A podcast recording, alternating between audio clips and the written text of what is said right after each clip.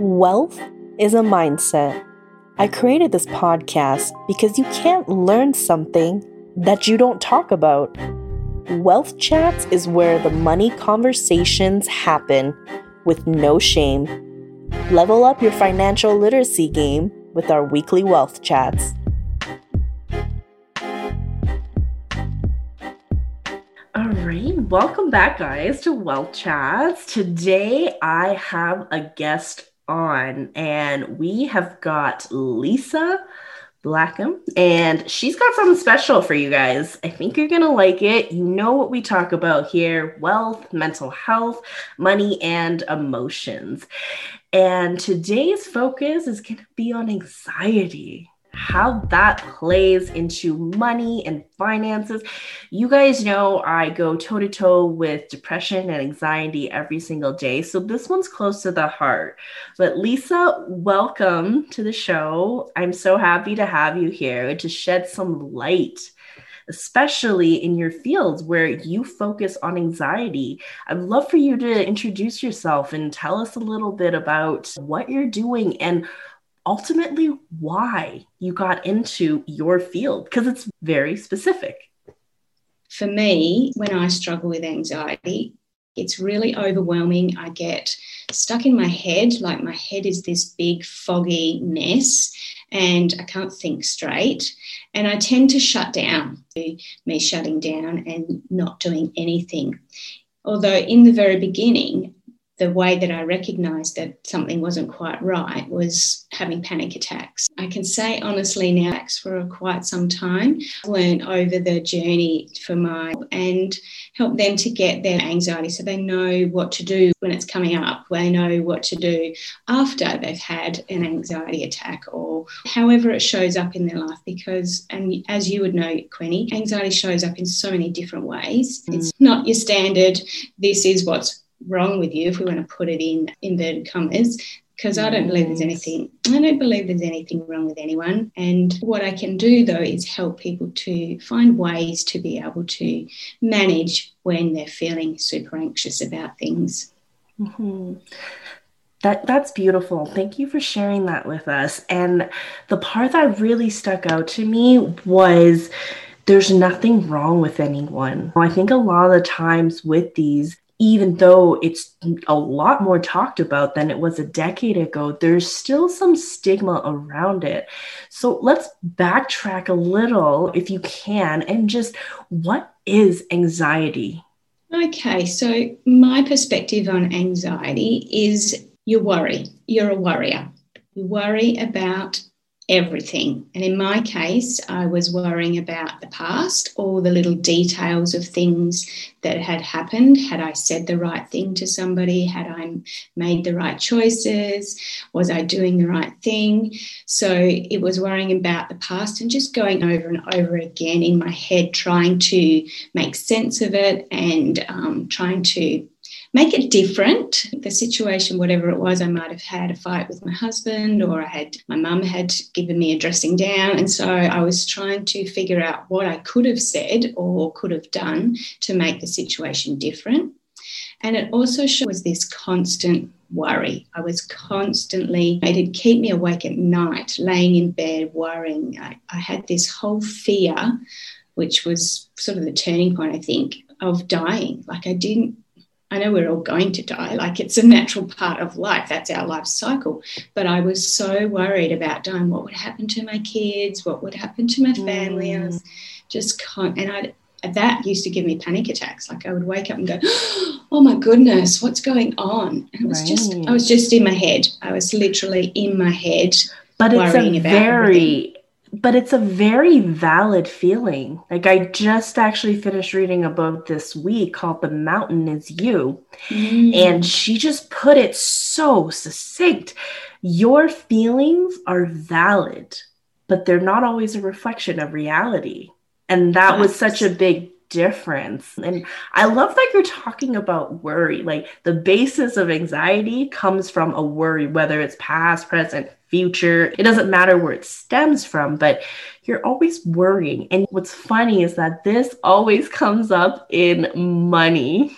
mm. for so, like what's your insight and views on that why you know is there so much physical and mental tension we mm. talk about money and in the form of anxiety well, money's a big thing. Let's be real. It makes a life go, uh, makes the world go round, doesn't it? So I guess we worry about money because we see it as a thing that we can control. And when we don't have enough of it, we worry. And when we have too much of it, we worry that we're spending it on things that we don't need. So I really feel like it's a whole, it's a bit of a, uh, it's only got a little bit in it, and but we are working and we are generating income, and we have do have ways that money can come in, and we forget about all those ways that money comes to us.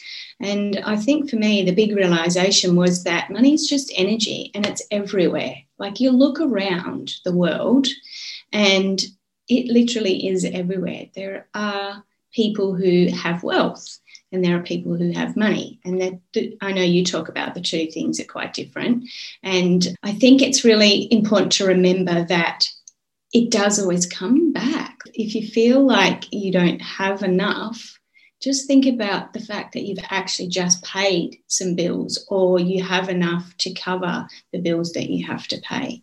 And that was a big realization for me that there's always money coming in and there's always more money. And if I don't personally have it, I know a hundred different ways that I can get some. I can borrow some from a family member. I can take out a loan. I can up the limit on my credit card. They're just some mm. basic ways, but it's always there and it's always available if we open ourselves up to seeing the possible possibilities. So we tend to, I think the worry comes from a scarcity. Like we think it's scarce and it's going to run out. Yes, you touched on some really big points. So funny because cash flow, money, currency, all of these is movement type words. Like there's actually needs to be movement in order for it to thrive. Mm-hmm. And interestingly enough, it is the same with energy. Energy is not meant to be stagnant, to hold it. Like it doesn't actually work that way. So, I love that you brought so those true. two things up because it is right. And we're not just talking manifestation. There are ways to create money. And I love your just the things you even said. It's so simple, but we forget where we're in a time of crisis. Like borrow mm-hmm. from someone.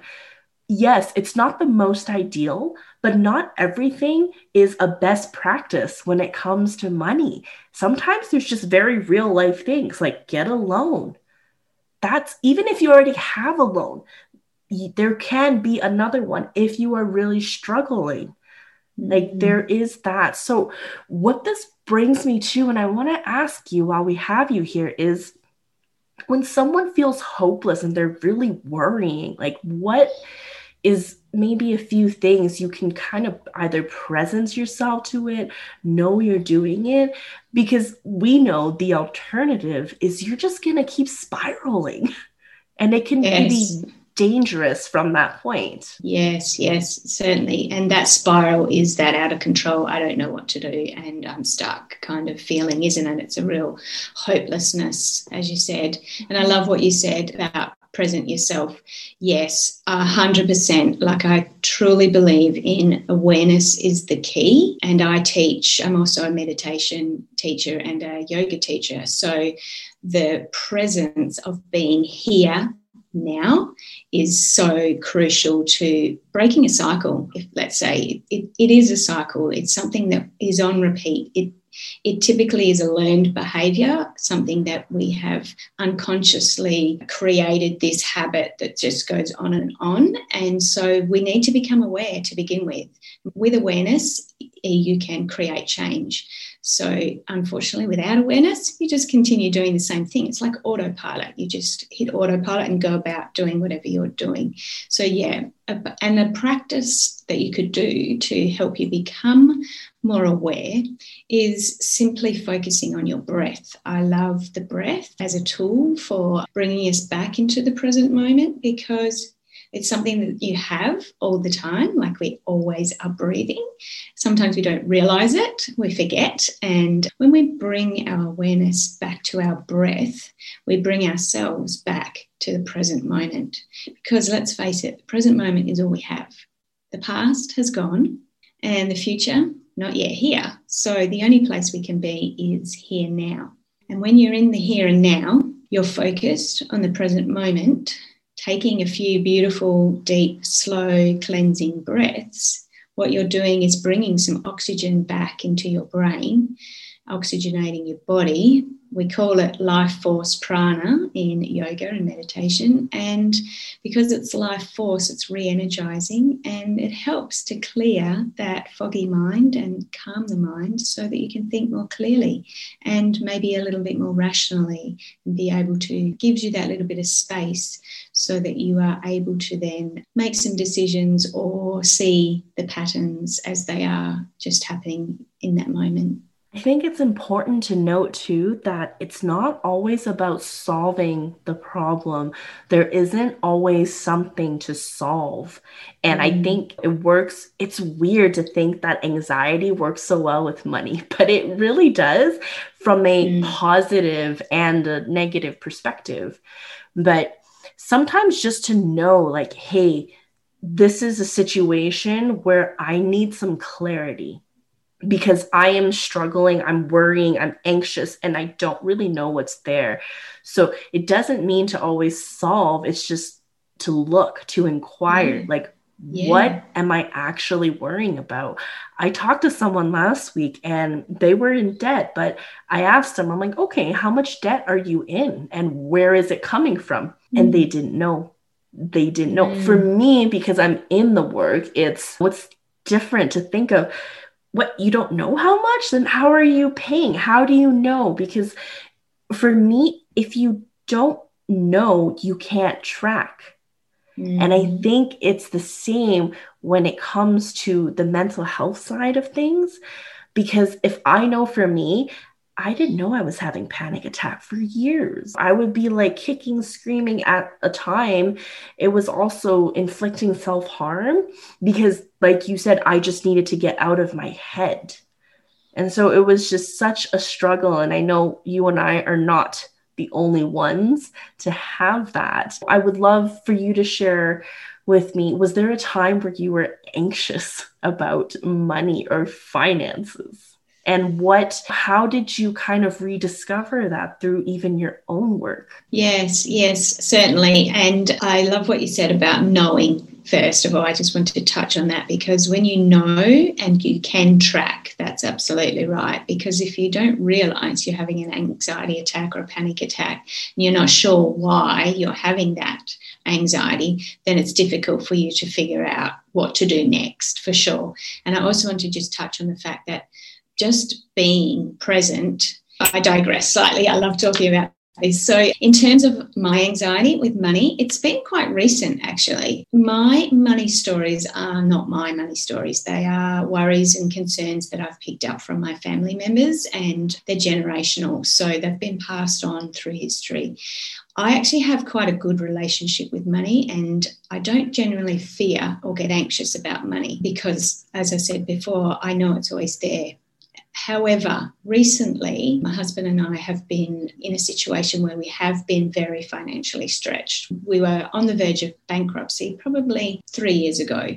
So, over the past, and only like in the last, well, since COVID, really, only in the last 12 months interestingly enough, has our financial situation started to change. So his worry he was projecting to me, and I'm an empath and I'm also super sensitive. So I took that on as well. And so the pair of us were super anxious about our worries, about our money situation, I should say. And so what I was constantly doing, and I like to think of this as a practice because life itself is a practice and everything I do consciously and pra- I need to practice it.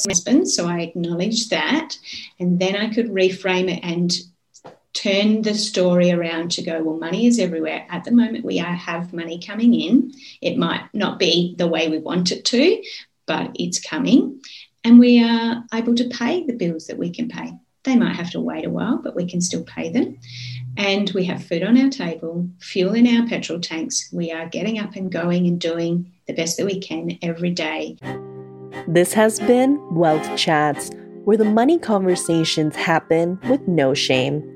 Level up your financial literacy game with us each week as we dive deeper into the wealth mindset. Join our free Facebook group as well Financial Literacy for the 99%. Make sure to like and subscribe for more. Take care.